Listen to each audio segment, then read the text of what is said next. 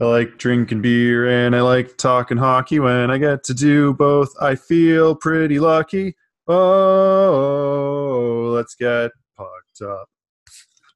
Oh, there was not nearly the noise to that that I was hoping, but I'll pour it out anyway. This promises to be a pretty flat beer, I think. That's a so, pretty interesting looking jug. Yeah. Oh, oh, so this is uh yeah NWT Brewing Co. Um, okay. These are the growlers that we have up here that you might soon be familiarizing yourself with, Devin. That's uh, right. Don't mind me as I clean off the the laptop as I spilled a bunch of beer. I, I, shouldn't say a bunch, very small droplets. I don't want to repeat of what I did back in China when we were having the hockey draft and I oh yeah knocked over Wyatt's beer onto my MacBook Air that I'd only had for two months Ouch. and just fried it.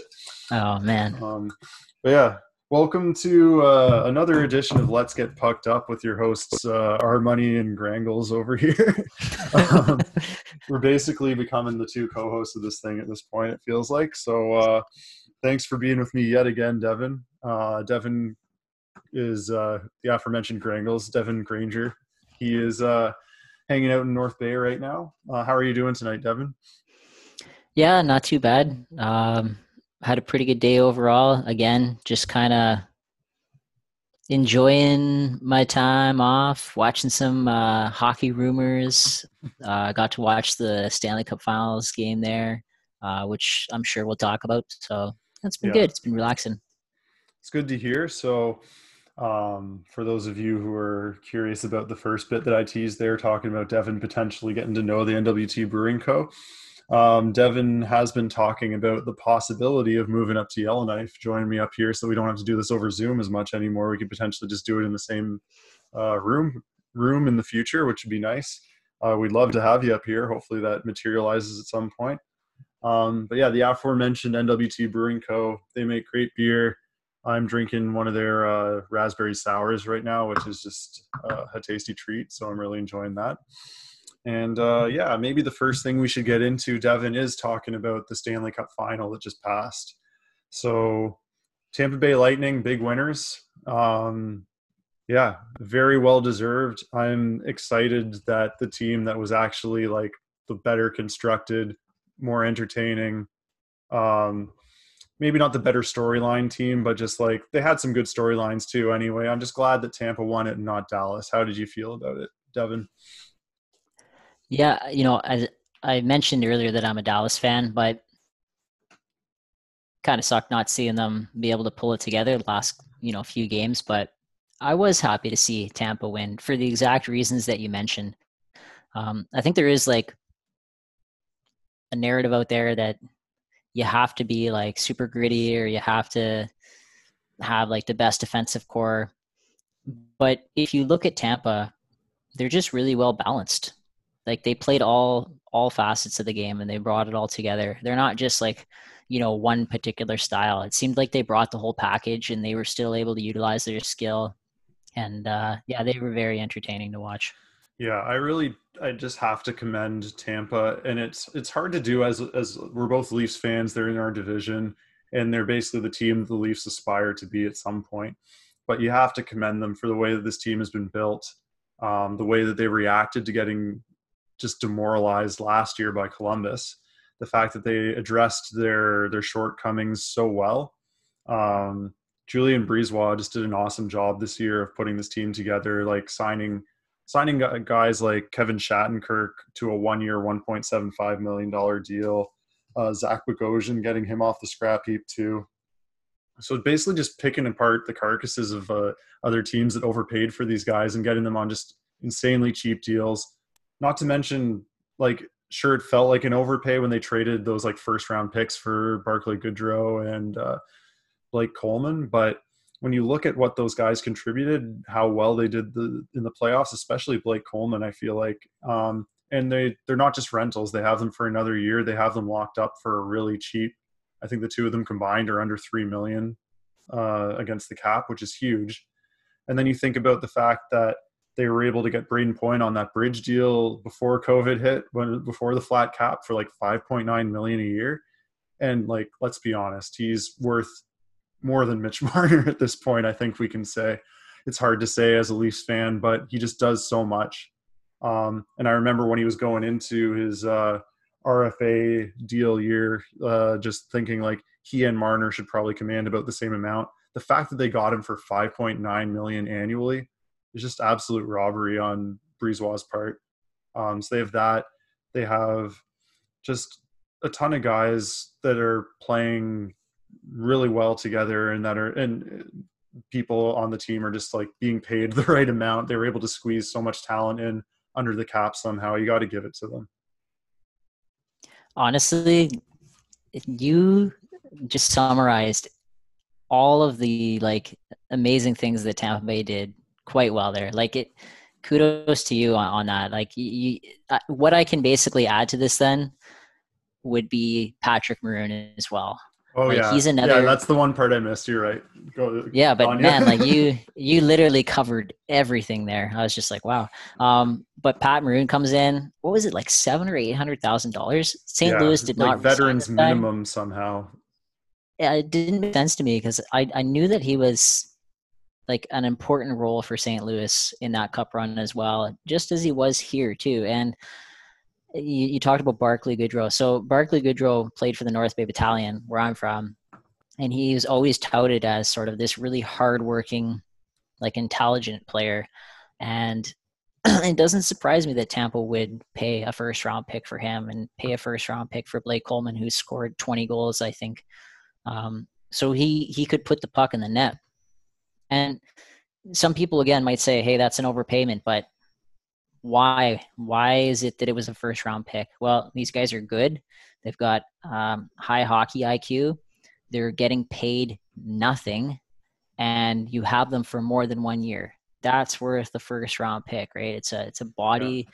that provides depth and can do things and it's something that i think is a, now a blueprint for a lot of teams including toronto maple leafs and we don't know if they're going to be able to have this kind of depth Another thing I'd want to add on the Barclay Goodrow uh, pickup is that they got a third round pick back too, along with Goodrow in that deal. And that's San Jose's third round pick. So that's going to be at the very top of the third round, whereas their first round pick is 31st overall, I guess, at this point, because they won the cup. Um, also, with Tampa's scouting and drafting history, like there's a good chance that that third round pick ends up being something decent. So um, yeah, I, I like that trade. In retrospect, it's an awesome trade. And you think about other players in the past who have cost a first round pick at the draft or at the at the trade deadline.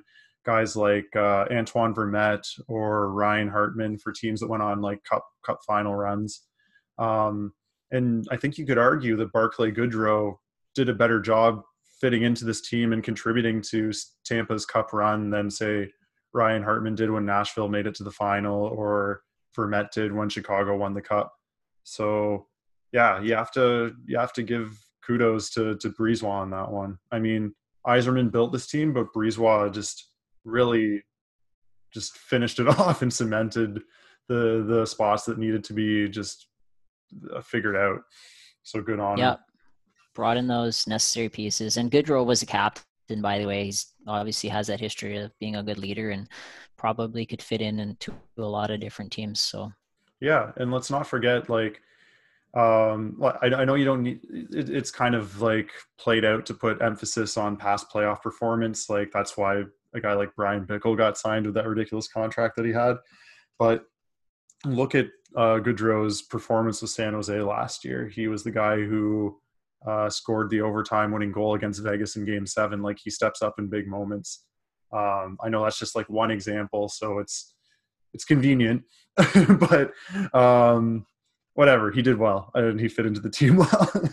yeah, another thing that I noticed about them, and uh, maybe it's of interest to some people, but is the way that they structured their defense. So their first line is Victor Hedman. So obviously, you know, Put anyone with Hedman, you'll be fine. yeah, like the, the, the best player on on the team, arguably, and then Kevin Shattenkirk. So kind of that guy where you're like, uh, you know, is he still the Kevin of the past? And then you have Mikhail Sergachev. Like he's an established name now. He's good. And then Eric Cernak, like an up and coming guy. And then Ryan McDonagh, who's a name and then Zach Bogosian. So the point I'm trying to make here is that they balanced out their lines with like a very talented, well established sort of defender in Hedman, Sergachev, and McDonagh. And then paired them with guys who they're not bad by any stretch of the imagination, but they didn't just basically stack a line with like McDonagh and Hedman or Sergachev and Hedman. That's the point I'm trying to make. Yeah. And while we're talking about just uh, how balanced this team is, the most remarkable thing possibly is that they had this balance, they had this depth, all without Steven Stamkos minus that two minutes and 47 seconds that he played. And I mean, what a two minutes and 47 seconds. He like lit the world on fire for that brief time he was back in game three and definitely pumped up his team. But uh, yeah, I don't think uh, we can lose sight of the fact that this Tampa team did all this without arguably their like top sniper. So the question then is who are they going to keep and who are they going to trade yeah. when it comes to them and a cap issue? Yeah. So the names Alex Killorn and Tyler Johnson have been floated around quite a bit. I think it's obvious that one or either one or both of those guys are going. They just aren't producing quite enough or to, to be paid what they are, or in maybe I think that's more Tyler Johnson's case. In Alex Killorn's case, he's just like a great piece to have, but he's he's a luxury at this point that they can't afford, unfortunately. They have to figure out which of those guys amongst like him, uh, Johnson, Yanni Gourde, Andre Palat they're going to keep. And it looks like they want to hang on to Gourde and Palat more than Johnson and Killorn. Um, I would be interested to see if they do anything with Ryan McDonagh, to be honest, because McDonagh's contract is pretty pretty long and pretty expensive for a guy who looked like he was fading fast in the regular season. Um, and this would be the time to do it after a cup run where they win the cup and he played pretty decently for them, like everyone on the team did they could probably trade him without having to retain salary right now. So what do you think that about be, McDonagh? Yeah, that would be impressive if they could do that. I don't. He's got six more years, I think. It's yeah. six, seven, five. So. Uh, it's like kind of it's kind of like 29? the it's kind of like the Seabrook contract, except he's uh, exactly what I was yeah. thinking. Except he's maybe like a year younger than Seabrook was when Seabrook was like like in, in line of that contract. Yeah, I don't know. That would be, you know, if the cap wasn't flat next year, I would say they probably could get rid of him with ease, but that will be a tough one, I think, to, yeah, you know, take off the books. I mean, GMs are stupid. G like Doug Armstrong signed Justin Faulk to 6.5 million for seven years when he still needed to sign Alex Pietrangelo. And uh, yeah. I know that was before the flat cap, but if you're willing to give a guy who you haven't even seen uh, do anything for your team and has been like pretty middling like for a year or two um, that kind of money in term then i'm sure someone's willing to take a chance on a guy who just won the cup yeah and i mean rutherford just traded for michael matheson like yeah uh, we're we're getting a little ahead of ourselves on the Rutherford talk. Okay, I do want to talk about Rutherford in a right. bit, but uh, I'll leave that then. Yeah, but yeah, yeah that, speaking little, of stupid, a little foreshadowing to our uh, Rutherford bashing in the future. So, um, one last thing I want to say about the Lightning. Um, as a as a Markham, Ontario native, I have to uh, just really pump the tires of Steven Stamkos for that two minutes and 47 seconds that he played, but also just the leadership that he showed for this team. While injured, he was there all along. Um, I, w- I would have liked to see him skate a bit more and be able to play a bit more. It's too bad he had to aggravate whatever was uh, hurting him, but it was it was inspiring to see him get out on the ice and uh, from one Markham native to another. I'm proud of you, Stammer. So way to go. Yeah, yeah quite, and yeah, he he he definitely stepped up. Wow, that was a snipe. Mm-hmm. Um, actually, maybe well, maybe we'll say one more thing about the Lightning. Um, so Victor Hedman won the Conn Smythe would your obviously neither of us would are anywhere near having the ability to cast a vote in this kind of thing but what would your uh, potential vote have been for the Conn Smythe yeah i would have voted for victor hedman um, but i've always liked victor hedman for a number of years now so i mean call that bias or whatever but yeah i would have i would have put a vote in for him but uh, i really do like brayden point's game and yeah. he just he's the epitome of like just a hockey player who knows how to like put his heart and soul into the game and, and effort. So yeah, it's really a toss up between those two guys. I think with like Kucherov and Vasilevskiy just like slightly behind them, but not that far really, because Kucherov and Vasilevskiy both played unreal on this playoff run as well. Um, yeah, absolutely no issues with Hedman winning it. I think he, I think he deserves it, and I think I probably would have given him the vote too. Um, one stat that I heard that was just absolutely ridiculous was the fact that at five on five play during this playoff run, uh, he was on the ice for 24 goals for and only six against. So think about the fact that in the playoffs, and and they only played in the play-in round and then the actual playoffs, so they didn't play any of those like garbage 16 through 24 teams. So they were only playing against the top 16 teams in the league consistently for their whole playoff run and yet he was still plus 18 at five on five. Okay, here's a question for you. Redraft John Tavares number one or Victor Hedman number one? Well, with hindsight being 2020, I mean, you go Victor Hedman, I think. But um, I guess it depends on what your team wanted at the time. If you want more immediate impact and su- success than John Tavares, um, but it's looking pretty pretty one sided, at least for the last couple of years. I think in Victor Hedman's favor yeah maybe an unfair question but fun nonetheless yeah absolutely no i i enjoy questions like that and uh yeah it's it's it's a hard question because yeah like if your team was close to putting it together for the first like five or six years after that draft then you go tavares every time but if you can be patient then hedman's the choice yep absolutely mm-hmm. All right. So uh, while we're talking about stud defensemen, let's move on to talking about uh, stud defenseman who looks like he's going to be testing the free agent waters. That's uh, Alex Pietrangelo. So Doug Armstrong, as we alluded to earlier, is uh, a very stubborn man who makes some bewildering decisions from time to time. And one of them was signing Justin Faulk to that extension that seems to be kind of showing the the door to Alex Pietrangelo in a sense because they just don't have the cap space now to fit him. And I guess like at the time you could argue they thought the cap was going to be going up. They thought they'd be able to fit him under the cap. But it just seems crazy to me that this team is not finding a way to get their captain who won them the cup from a year ago under contract. Um, what do you think about the whole Alex Pietrangelo situation, Devin? Okay, so a couple things, I guess. First of all, it is kind of bizarre that whole Justin Faulk signing. Nobody understood that. Everyone, I think, was pretty perplexed by it, um, given based on what you said. Um,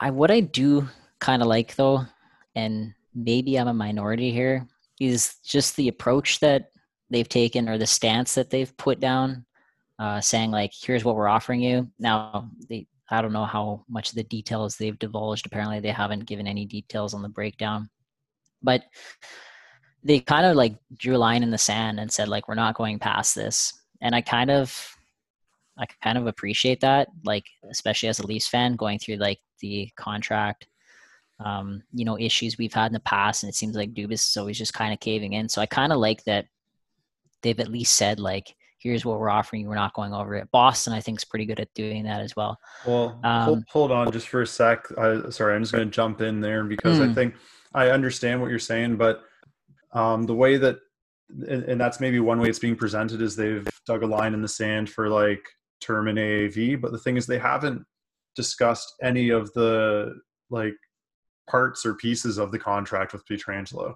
So he's basically being given term in AAV without knowing uh, if there are any signing bonuses, if he gets a no movement clause, if there are any other stipulations to the contract. So, without knowing what's actually in that contract, why would anyone in their right mind sign it? I don't understand yeah. what the point is of doing this. Uh, like, why is Armstrong doing this? It just doesn't make sense to me. Yeah, and I think like what you're saying, like uh, overrides sort of the the majority of the point that I'm making here for sure. Um, and rightly so. Like you're not going to sign. Like imagine like you know you're applying to be a teacher and they're like, all right, just sign on the dotted line. You're not reading any of this contract or something. You know, you just you wouldn't do that. But um, but I guess like the point I'm trying to make here is that I I like it when like a team is they have like an idea of where they want to go. You hope that Doug Armstrong does, and like if they fit in, they fit in. And um, I just also like the idea of questioning whether or not you want to re-sign a guy, despite everything that he's brought to your organization, whether or not you want to re-sign him long term when he's probably only got a couple more years, you know, in him, um, and not that- offering these guys like the big contracts going into like you know age 37 38 because we've seen a lot of those deals happen and they never turn out well. Yeah You're we just talked about ryan mcdonagh and brent seabrook as examples and pietrangelo i think has quite a bit more to his game than those guys. He has a better chance of aging well based on a number of different like models that i've seen presented by guys who i respect and uh, that I that I was reading like articles from like Don Luszczyszyn, I think had a pretty good article about what he expects Pietrangelo's aging curve to look like. And of course, the contract, regardless of who it is, is going to look bad in the age 37 and 38 years if they get those years. But his point seemed to be that he could see Pietrangelo actually aging aging fairly well um, over the duration of the contract. And his argument in the end was like, if someone is willing to give him like 8.5 million over eight years, it's probably worth it just because of the impact that Pietrangelo can bring for the first like three to four years at least of that contract, especially if you're a team that needs that extra piece to win. So I guess like I understand the way that the hockey market works for the most part, but it's like why do we have to like give them that those extra three years? Why can't our contracts just be a little more reasonable? But I guess well, that's the way that the market works because if you're not going to sign yeah. somebody else is going to sign them. You're competing against 30 other teams, so because like um, and and this year if there's going to be any year where like what you're arguing for or what you're vouching for is going to come to fruition it's this year because a lot of teams have internal caps this year based on the pandemic and the fact that owners a lot of owners have money tied up in like the hospitality industry or the airline industry or something like that they can't or afford to be signing players to the same money that they normally would um, but that being said i still think that Pietrangelo, as crazy as it sounds, at $8 million uh, AAV is a discount. It is a pandemic discount. Yeah, I. He was talking about 10 to 11 million before this whole flat cap thing happened. Yeah, absolutely. Would have been pretty crazy, I guess. But like Drew Doughty got 11 million AAV signing a contract with LA pretty much at the same point as Pietrangelo was coming into this free agency. Mm-hmm. So mm-hmm. Um, so it's it's happened before, and it could be argued at this point actually that Pietrangelo is a better defenseman at age 30 than Drew Doughty was at age 30. I was going to bring up uh, like Drew Doughty. Um, you could look at Erik Karlsson. You could look at um, Mark yeah, Edward. The, yeah, the Karlsson deal is definitely not looking great right now for San Jose. Yeah, um, but, but Roman yeah. Josi got like nine and a half, and he's obviously like a really good defenseman. That's, that's crazy. And like, actually, uh, the the Josi only got nine and a half because you sure. think about the the comparables or the comparables, however you want to pronounce that word, uh, of like yeah, Karlsson at 11 million, Drew Doughty at 11 million, and I guess the argument was Josi didn't have the hardware at that point, but now he's got the Norris, so right. um, yeah, it looks good for Nashville. But anyway, continue. Yeah, um, uh, Pietrangelo at eight, eight and a half. I that's yeah, that's a good price. Like that's something that you gotta sign up for, especially I think if you're the Blues, you got to try to find a way to make that work, which just makes the Justin Faulk signing not make literally any sense whatsoever. Um, but I guess yeah, just to hammer home that point, I just I just like how some GMs are not always willing to just cave. I guess that's the point I'm trying to make. But yeah. Pietrangelo at eight, eight and a half, that's a good price. That's a steal. Yeah, and the thing is, it just seems that the Blues and Doug Armstrong, for whatever reason, refuse to do signing bonuses and no movement clauses.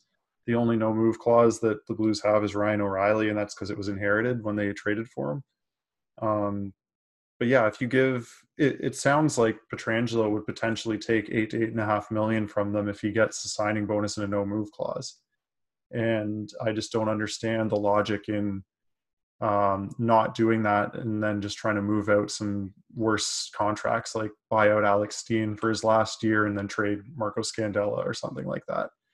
Um, there, there are ways to do it. And you could trade Justin Faulk as well. You might have, you probably have to eat some of that salary, but you could do it. There, there, there are lots of ways that they could get creative and make this work. And I know what you're saying. You're, where you're dealing with a guy like Pietrangelo who's already 30.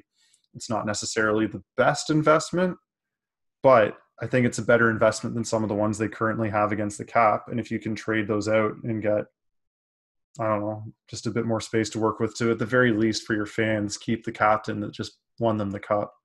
I think I think that builds some good or maintains the goodwill that was won during that cup run. Yeah, hundred percent. Um, and they St. Louis did it to themselves. Like they've got. I again, I just go back to that Faulk contract. Like I don't know, I don't. It doesn't make any sense to me. They literally did it to themselves.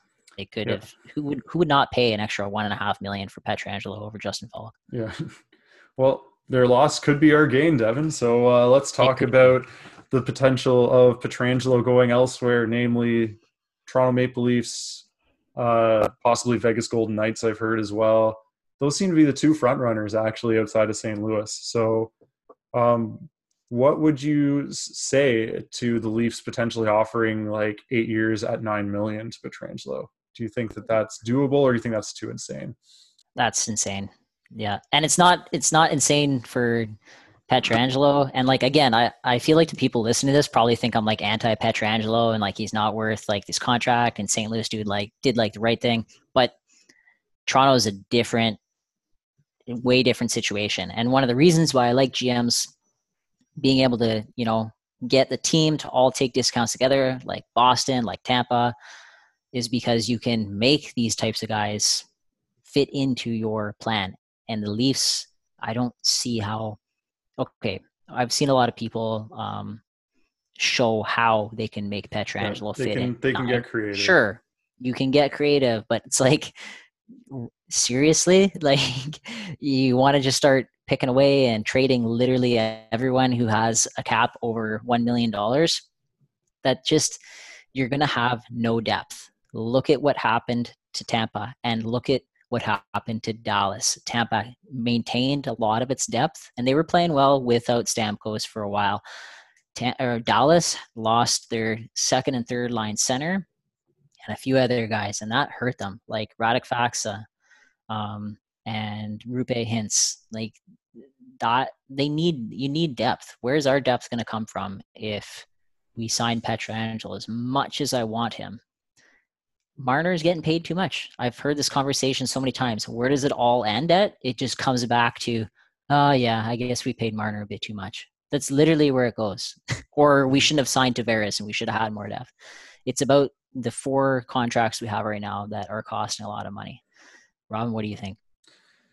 I think if you can sign Pietrangelo, it's really hard to say no to. Um, that being said, like if they sign him to eight years, like I do feel pretty wary about that. I know my initial thoughts when I saw he was coming on the market was like, ooh, that'd be sweet for five years. And that was like what I was thinking. And then I was like hearing all these reports about him wanting seven or eight years. And I was like, ooh, I don't know. But then I read that article that, uh, or like a couple articles I was telling you about that showed that he projects to have a better aging curve than other guys. But anyway, that like one injury and that aging curve is bullshit. It doesn't matter anymore. Like look at Erik Karlsson, for example a guy who should be the best defenseman in the world still and should be worth the money that he's getting paid, but he is a far cry from what he was even just like two years ago. Um, and that could happen to anyone. So it's it's always troublesome and scary to sign a 30 year old to an eight year contract, I think. And uh, it's tough to say. Like I can see the pros and cons of both sides. I can see part of me really wants them to sign him and then just even trade Mitch Marner. Uh, just because I feel like there's too much money invested in the in the forwards, and if they want to invest heavily in in the team with like some high paid players, they should spread it out a bit more. It shouldn't just all be on one position.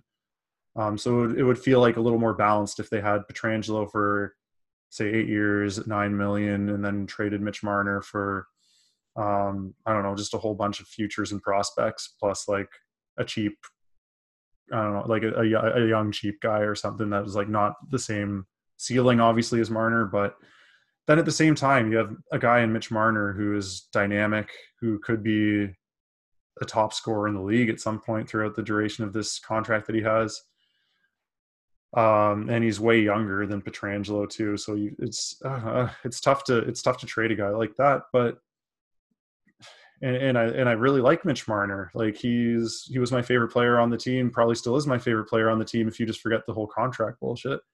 But uh, yeah, there are so many ways you can deal with this. I would like to see the Leafs improve their defense and get a better defenseman who can be a number one defenseman, take some pressure off of Morgan Rielly um, but yeah, I don't want to do it at the expense of paying him nine million when he's like uh, just uh, falling apart.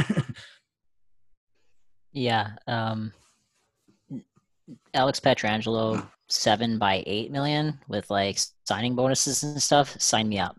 Yeah, but um, you know, at nine million, it's just I think it's a little bit too much for what the Leafs can handle if you know the Marners and the the Matthews were able to have come in five hundred thousand dollars less each, then nine million. Maybe we could have made that work for a guy like Pietrangelo. But I think one of the problems too that we have when we talk about trading Mitch Marner is, is that we all know Mitch Marner is an, an amazing, incredible hockey player, but like he's just not an eleven million dollar amazing hockey player. And, He's and like a nine, nine and a half. And the rest know? of the league realizes that too. Like, like I said, I said the GMs are dumb, but I still think that uh, they're smart enough to not potentially give what they would have for Mitch Marner when he was an RFA. Now that he's earning 10.9 million. Absolutely, and the difference here too is like there's a lot of teams with like six million dollar contracts where the player just doesn't produce anything. Like you know, like oh, this is a bad contract, yeah. right? But his, you look at him, you're like, well, that's a really good player who puts up 90 points a season. But like he, that's there's other assets or sorry, other parts of the game that he just doesn't necessarily bring every night. So uh 10 10.8 or whatever or 11 million is just not quite there. He's a little bit overpaid. Yeah. And I just imagine, like, I'm, I'm trying to think of scenarios that would make any sense because uh, you need to find a team that has a ton of cap space, basically, um, in order to ship that out and have it make sense that you're not having to also trade out depth in order to sign Pietrangelo. Because, like, I don't necessarily think that we need to ship out Kerfoot and Johnsson and trade Freddie Andersen and then get like a worse goalie. Um, we already talked about the Freddie Andersen situation and didn't really come to a full agreement, but Andersen at five million is not bad, really. I think it makes sense. Um, so if we were to trade out Andersen and get someone cheaper, we maybe save two million, but we probably end up with a goalie who's like slightly worse than Freddie in the long run. Um, so I'm just thinking here, uh, team that could potentially take on someone like Marner. I was I was thinking of a comparable. Like, look at what the New York Rangers did. They signed Panarin to like twelve million dollars a year, and it's like they were a team that was trying to sort of make a turn, but didn't have like too much invested in a whole lot of other yeah. people. Like, what about like a New Jersey or an LA or something who are trying yeah. to make that turn who can take on maybe somebody like that. But again, they, they, they, might, but they're also not in a position to be winning right now. They're not ready. Like Mitch Marner is not going to be the, the piece that pushes them to like cup contender. So I think you need to look for a team that's got space that sees themselves as having their window open right now that would want to trade for him. That's basically Colorado and Winnipeg. Um, I think those are like the only two you could really like argue. And then like with a, with a team like Winnipeg, they they they want to use that space for defensemen. They don't want to use that space for Mitch Marner. They're already trying to get rid of Patrick Laine apparently.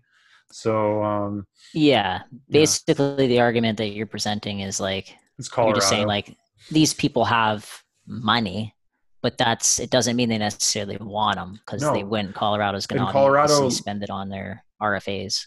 And Colorado probably loves the fact that they have that space because they get mentioned in every single trade possibility. They have so many. The world is their oyster. They have so many different possibilities right now to fill that space. They could sign Taylor Hall. They could sign Pietrangelo themselves if they want. Um, they could trade for Mitch Marner and just trade up like Bo, Bo and Byron, basically like one for one for Mitch Marner, just so like they're doing the Leafs a favor to to clear up the cap space to sign Pietrangelo. Um, I don't know. They could do a lot of things basically, but uh, I don't know what they want to do, and they probably don't really feel like helping a team like the Leafs out of their cap bind. So, yeah, they, No. they, I'm sure they. Uh, Joe Sakic is a smart GM. I'm sure he realizes Mitch Marner is getting paid too much. So, um, yeah, Yeah.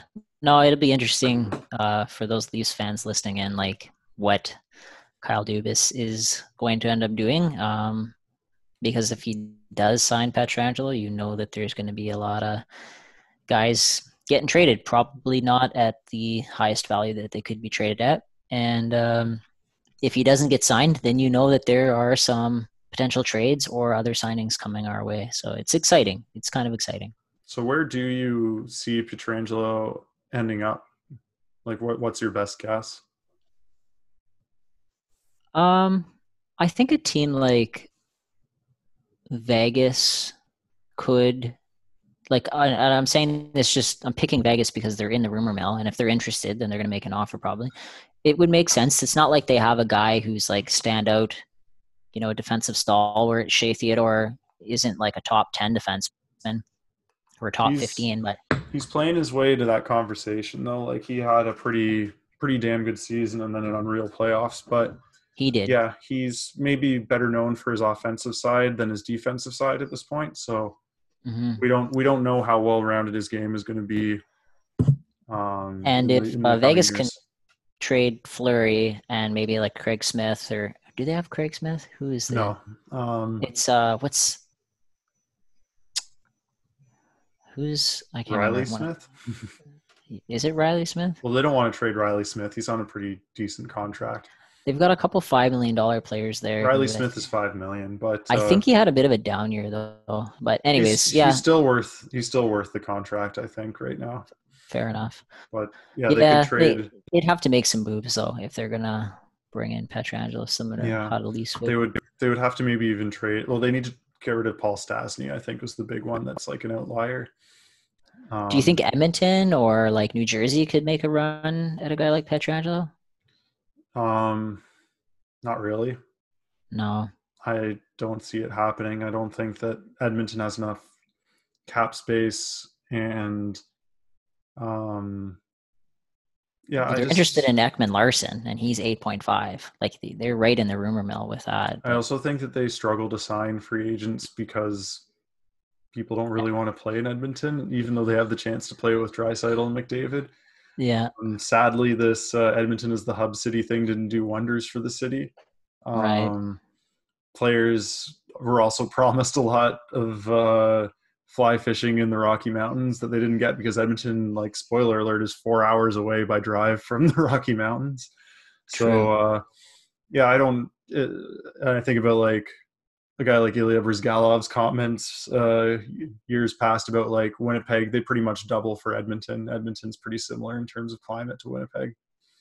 Okay, so who's more likely then? Let's. Is it going to be Toronto, Vegas, or St. Louis? Who do you think is more likely? Because I can't think of any other teams gonna, outside of be them. just like the most likely is always the team that owns his rights currently at St. Louis. I think Okay. like history dictates with hockey players, they're boring and predictable. They often stay where their stuff is and where they've created a, a, home for their family. Like they're, Mm-hmm. I shouldn't say boring and predictable. It's like admirable. They they don't want to uproot their family. That's not a bad thing. um, but like yeah, like Pietrangelo already has a house there. He's already like well established in the community there, has friends there. So like it would make the most sense for them to find a way to make it work. And it sounds like they're not that far off on like AAV in years. It's just Doug Armstrong needs to stop being Doug Armstrong. Basically. yeah, I honestly I wouldn't be surprised to see the Leafs get in there, and it be some kind of strange number in the eights. But yeah. yeah, I would be excited and happy to have Alex Pietrangelo as a Leaf. I think he's exactly the type of player that they need. Um, I just need to see like what Kyle Dubas has up his sleeve to make that Yeah, work, and it better not no be just idea. shedding even more depth. It better not be like we're loading up five guys with like ten million dollars on average worth of contract, and then just signing a whole bunch of Jason Spezza's. well, we got we can sign Corey Perry, and then we can sign Patrick Marleau, and We're then we not, can sign we're not, Joe we're not getting Corey Perry for any less than like two million, though. After the he had a pretty decent playoffs, I think he's probably getting Yeah. three million or something like was that. decent. It's Yeah. getting Patrick Maroon for eight hundred. yeah, because Patrick Maroon signs with teams like the Leafs who didn't even make the playoffs for eight hundred thousand dollars. If he, if he gets paid eight hundred thousand again after winning back to back cups, He needs to get a better agent at that point. my goodness, yeah. Anyway, um, Yeah. yeah. So we made our picks for Pietrangelo. Um, since we've been talking about one GM who's kind of uh, crap in the bed in his own respective way with the Pietrangelo back and forth, let's talk about another GM who's really crap the bed for a little while now. That's Jim Rutherford. We teased this out a little bit earlier. Um, so Jim Rutherford has been a, a busy, busy man since the Pens were seemingly uninspired in the bubble for whatever reason and lost to the Habs pretty easily. So he's been trying to remake the team, quote unquote, make them younger, which means trading for a bunch of guys whose average age are, is 27, um, which I, I guess is probably a little bit younger than the current roster. But yeah, so he, we all know about the Kapanen trade. We've talked about that before um, and how he probably gave up too much for Kasperi Kapanen. Um, but then we also have him shipping out Patrick Hornqvist for Mike Matheson and who was Jared the other McCann. partner? Pardon, Jared. I think it was Jared McCann, wasn't it? No, they already had Jared McCann. Um, okay, oops. No, no worries. Let me. uh Colton Sceviour Colton Sceviour. That's who it was. Yeah. But the main parts obviously are Hornqvist and had Matheson. McCann. They re-signed McCann. That's yeah. my they re-signed him to like close to three million a year for two years. But yeah, what do you? And, and additionally, they traded Nick Bjugstad to the Minnesota Wild for a seventh rounder and retained salary. So, what do you make of all these moves by uh, Rutherford? Any? oh, one more thing. One more thing. Sorry, he's also said that Jack Johnson's going nowhere. Yeah. Okay. Well, like, what? I don't know what he's trying to do. Like, what? Where are they going? What is the direction? Like, does he? He must see something in these players that nobody else sees. Either that, or he's just delusional. Because, like, I don't think Michael Matheson. I don't even know if he's a top four guy. Like, maybe he's a number four on a good night, but he's was it, like six years. I think he's signed for at four point eight seven five. Yeah. Um, and then, you know, Colton Sceviour, fine.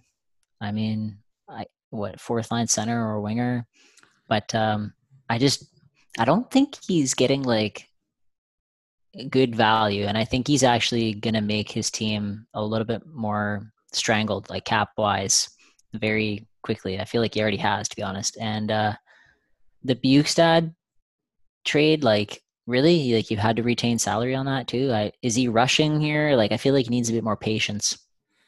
So who knows? Like maybe I'm completely wrong. Maybe you're completely wrong. And he's like, I mean, Lou Lamoriello won GM of the year this year. So like clearly I don't know anything about GMs.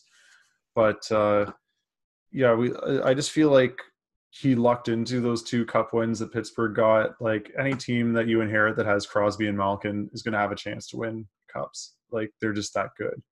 Um, but like and the Phil Kessel trade was a bit of a gift too in some ways because Toronto we were just like we need to get rid of these guys. We need to get rid of Phaneuf and Kessel at all costs. It doesn't matter what we do. Um so like he lucked into some stuff for sure. And kudos to him for for making that Kessel trade being the guy who jumped at that. But uh by and large Jim Rutherford's time in Pittsburgh has left me like not understanding what the direction is and what he's trying to do I think about like him acquiring Ryan Reaves for a first round pick and then shipping him out like less than a year later to Vegas. And like just the, the diminishing returns like that with like Galchenyuk, with um, Nick Bjugstad. Like he's tried to get a, a bunch of these reclamation projects for guys who he values very highly, but have seemed to like lost a lot of uh, value around the league. But then it doesn't work. I don't know. Like I just don't like Jack Johnson is another example for sure. Um, just these guys that I don't understand what he's doing, paying them as much or paying as much for them as he does. Um, Brandon Tanev, that contract. I mean, Tanev had a good year this year, but basically he played the best you could have expected him to possibly play, and he still probably wasn't quite worth the amount, the 3.5 million or whatever it is that he makes. Okay.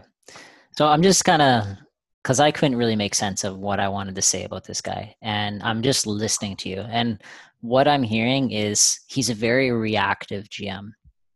He seems to just kind of maybe do things off of what emotions. Like he just literally reacts and he's like, this is what I'm going to do. I'm going to do it.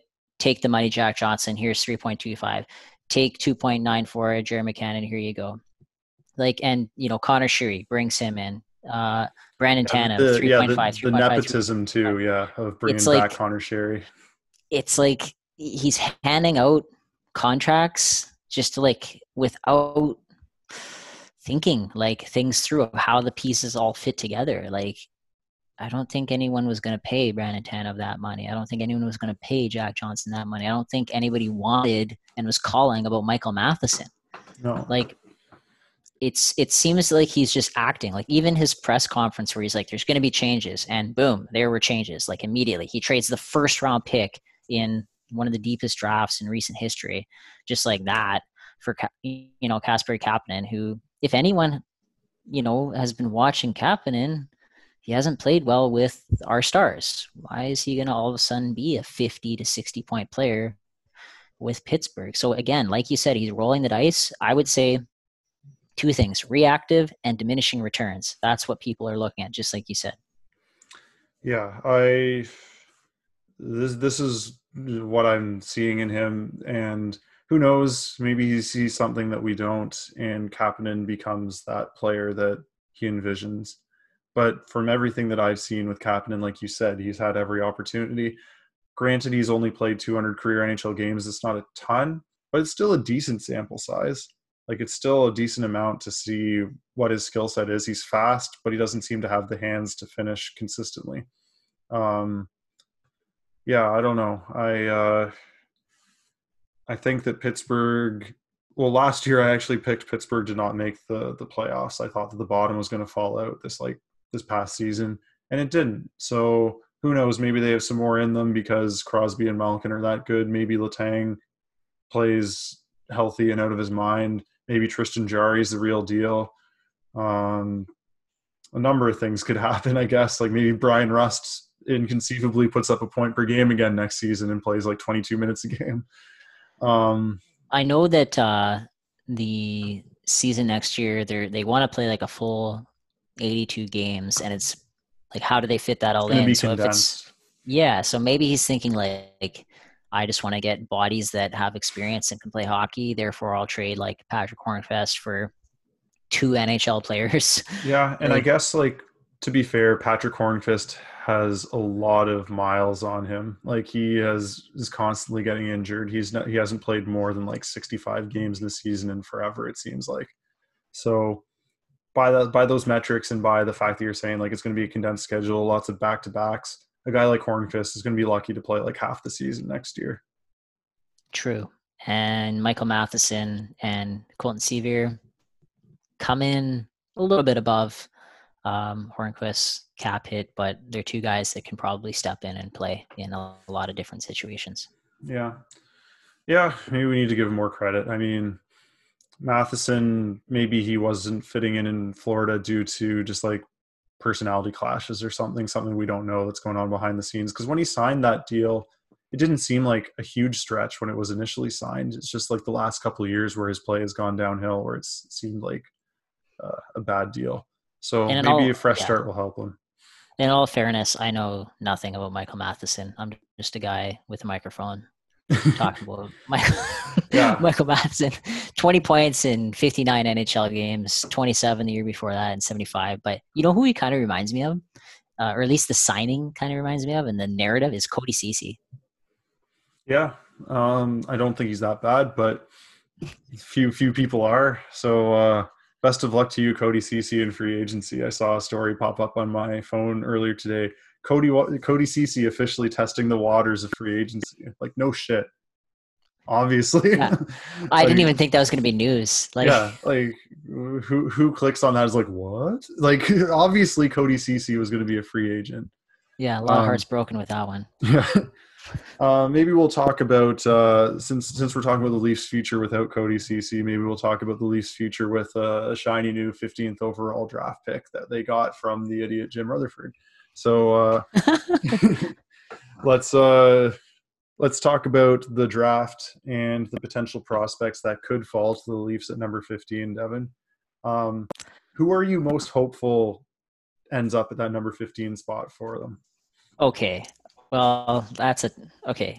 Who would I be most hopeful for, but somewhat realistic? Somewhat like this is yeah. this is like the absolute limits of possible realism. I think. Uh, so I'm stretching it still, and that would be probably Askarov.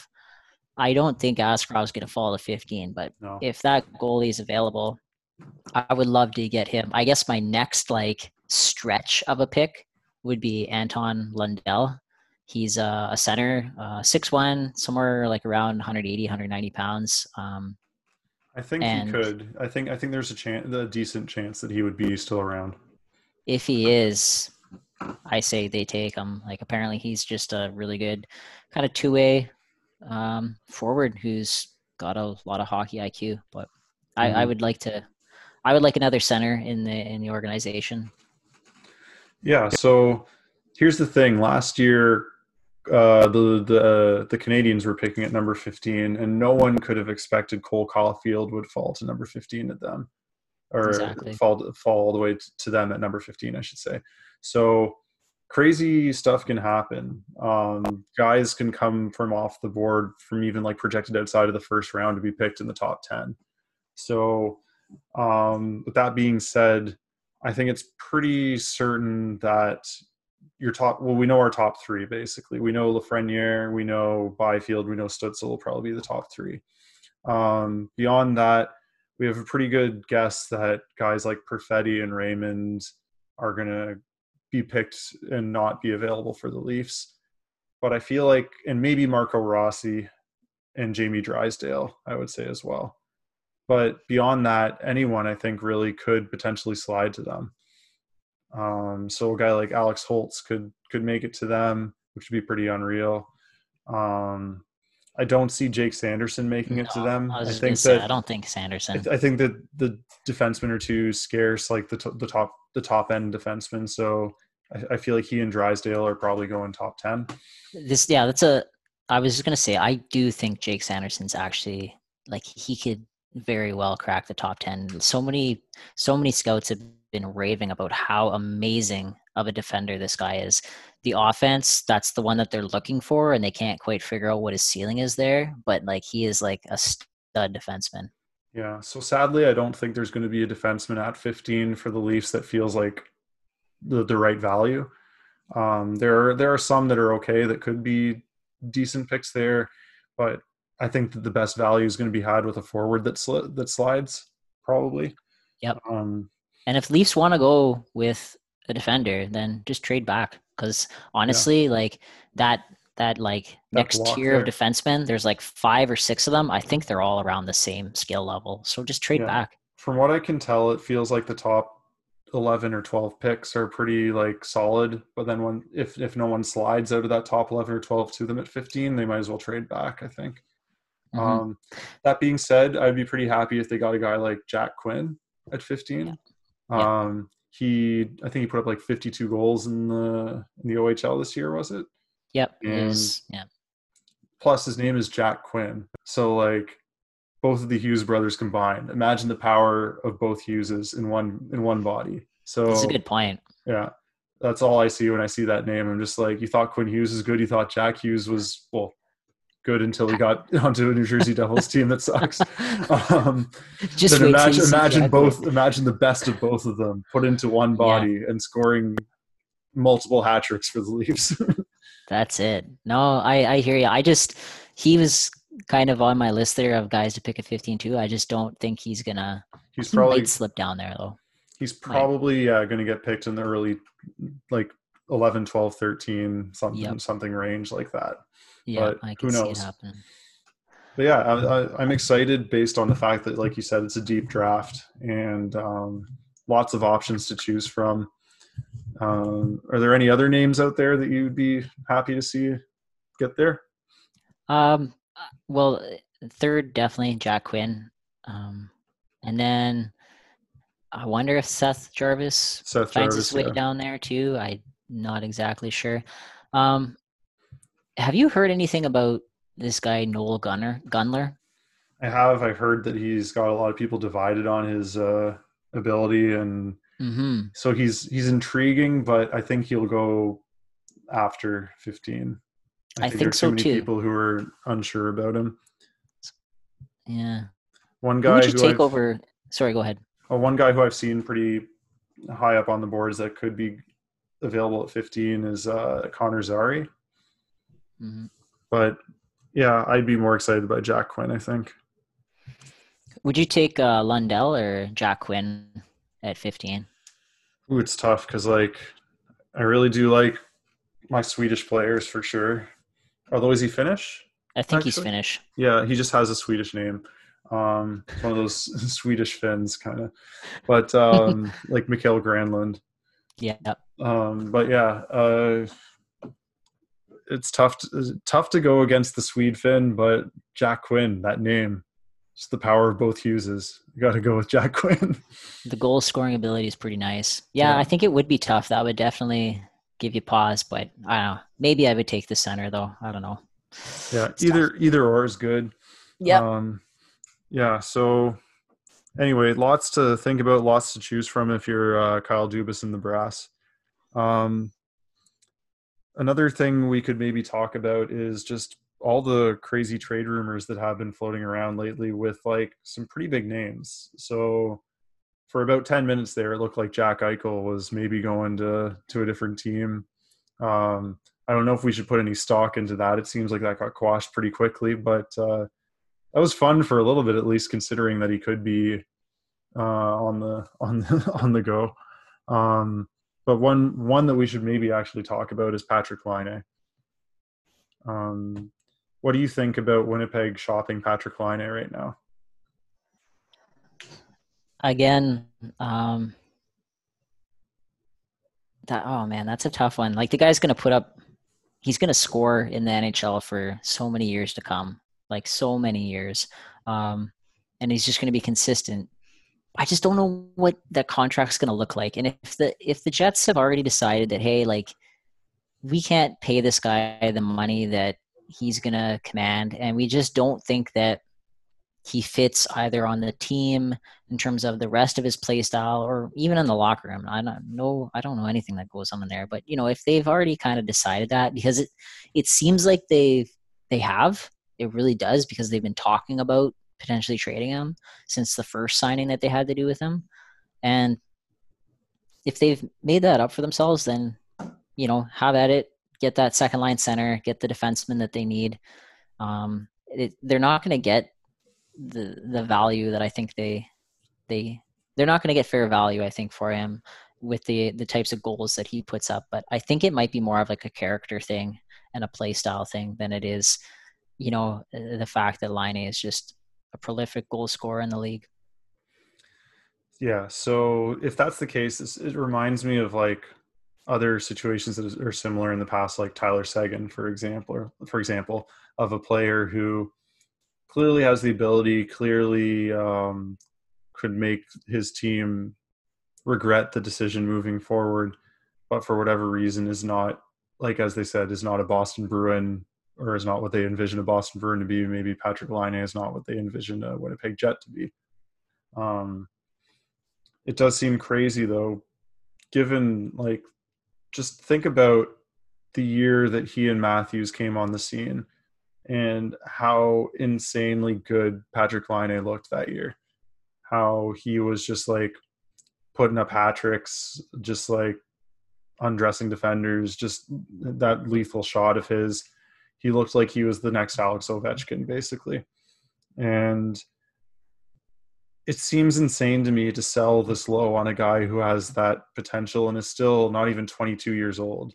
I think. Like I'm pretty sure he's 21 right I now. I think he's 21. Yeah.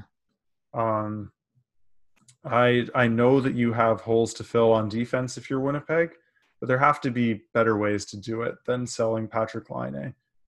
Um, I, I feel like if I were the Jets and as like strange as this sounds, I would be looking to trade someone like Blake Wheeler before Patrick Laine, even though he's your captain. Because he's a guy whose play has been kind of getting worse the last couple of years. He still put up decent points, but his possession numbers and just his his overall impact on the game is not what it used to be. Um, yeah, I don't know. I, I, I feel like there are other ways to do it, and, and that would make a, a, pretty big hole to fill in terms of leadership on the team. But a guy like Scheifele, I feel like, or Kyle Connor, they they have pretty good. Like Scheifele, I think has pretty good leadership qualities from what I've seen. I don't know.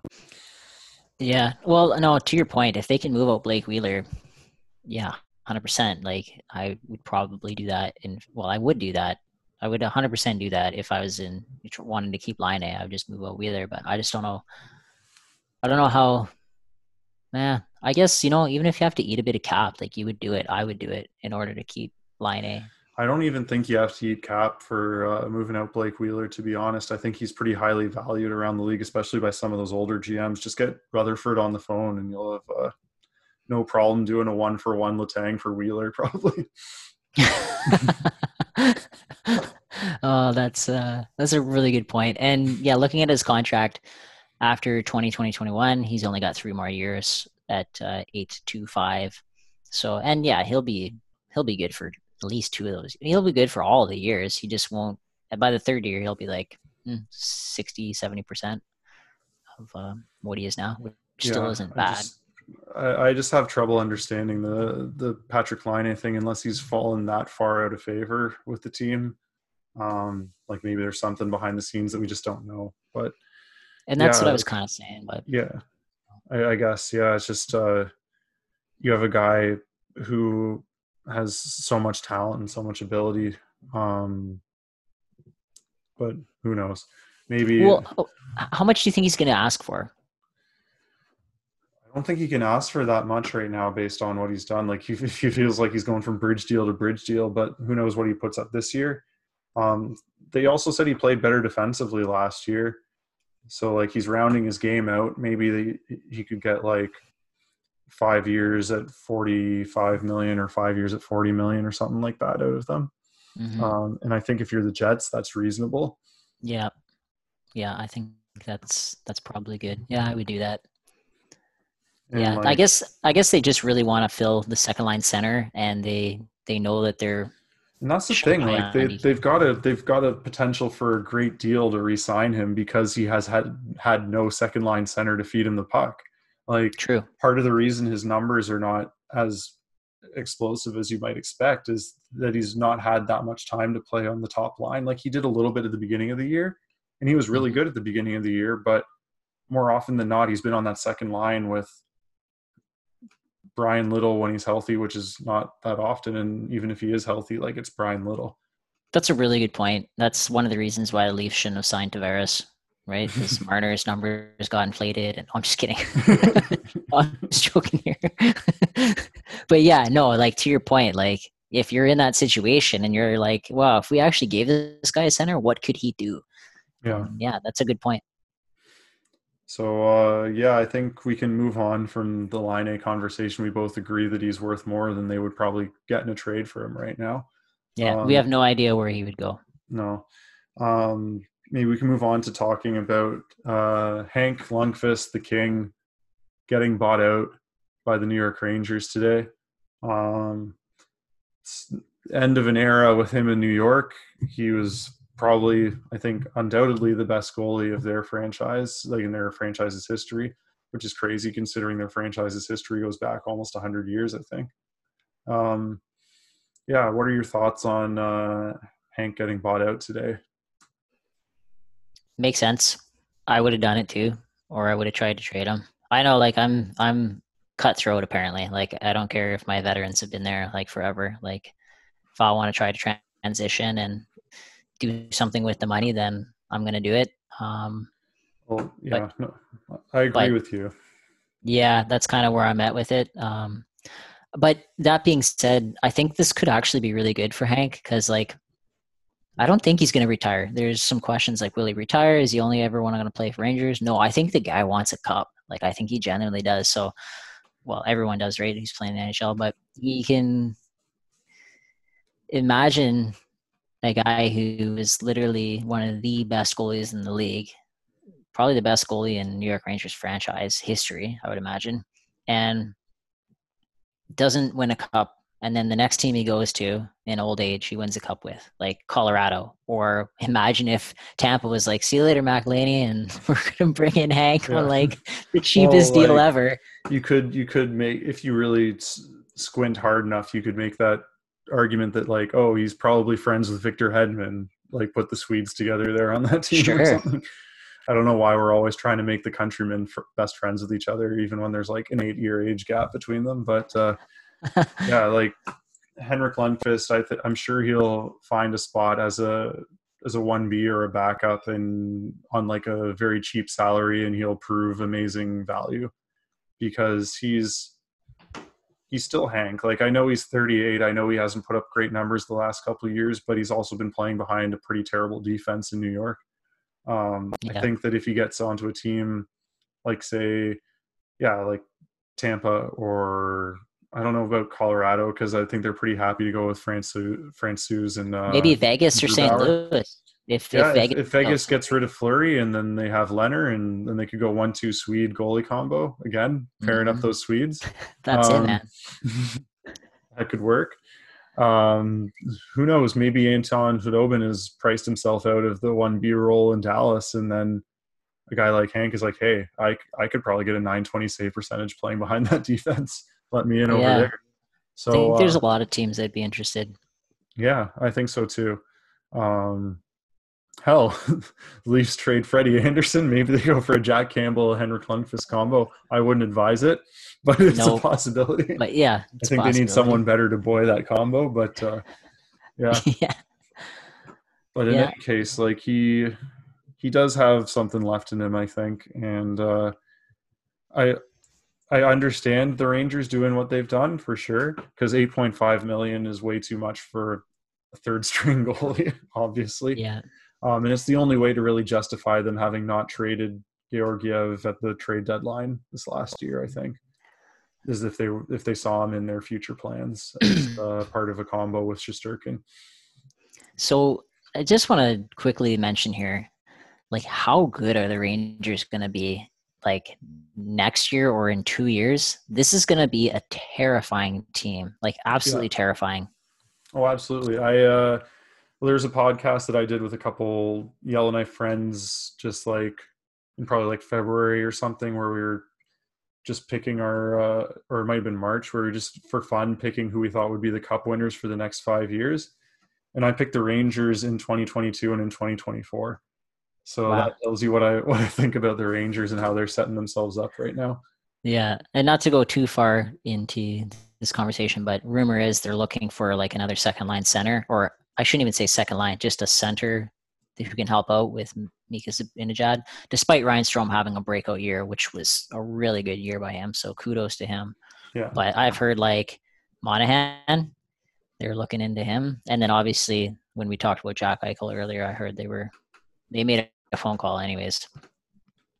Yeah, and I mean, like this was a team that I thought was set up to win the cup in a couple of years. And that was before they got the first overall pick this year. So, yeah, add yeah. So, so think about like Kaapo Kakko as he gets better with Lafreniere, with Panarin.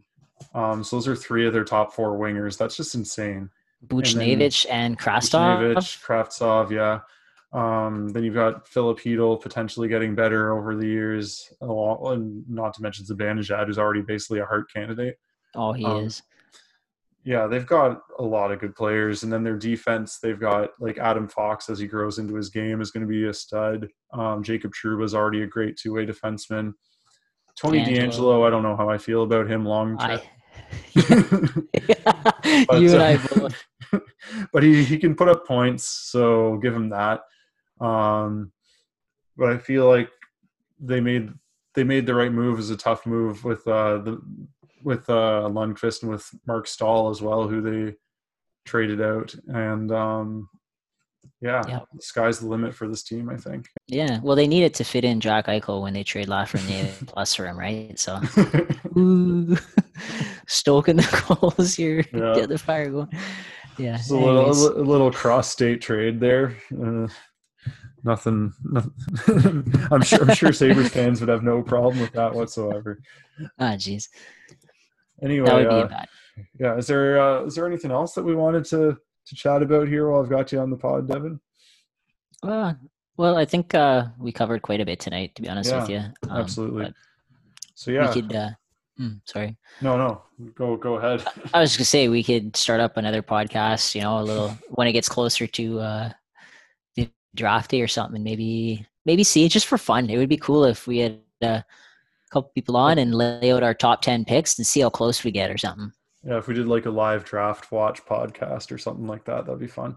That'd be I fun don't know. too. I don't know how the timing would work out uh, with. Uh, I I have no idea like what time the the draft is scheduled. If it's like at 7 6 p.m. Eastern time or our 7 time. Yeah. Okay, so, So it's like 5 10 p.m. Yellowknife. or seven here. Five. Yeah, five. Yeah. Yeah, sounds like a plan. Um, anyway, yeah, we'll uh, we'll catch up with you then, and uh, thanks so much for being on the the podcast again, Devin. Um, I'm glad we're uh, we're becoming quick co-hosts on this thing, and uh, it's going in a, a good direction. So thank you for your contributions. Yeah, it's fun to be on, man. All right, well, stay happy, stay healthy, and have a good night then.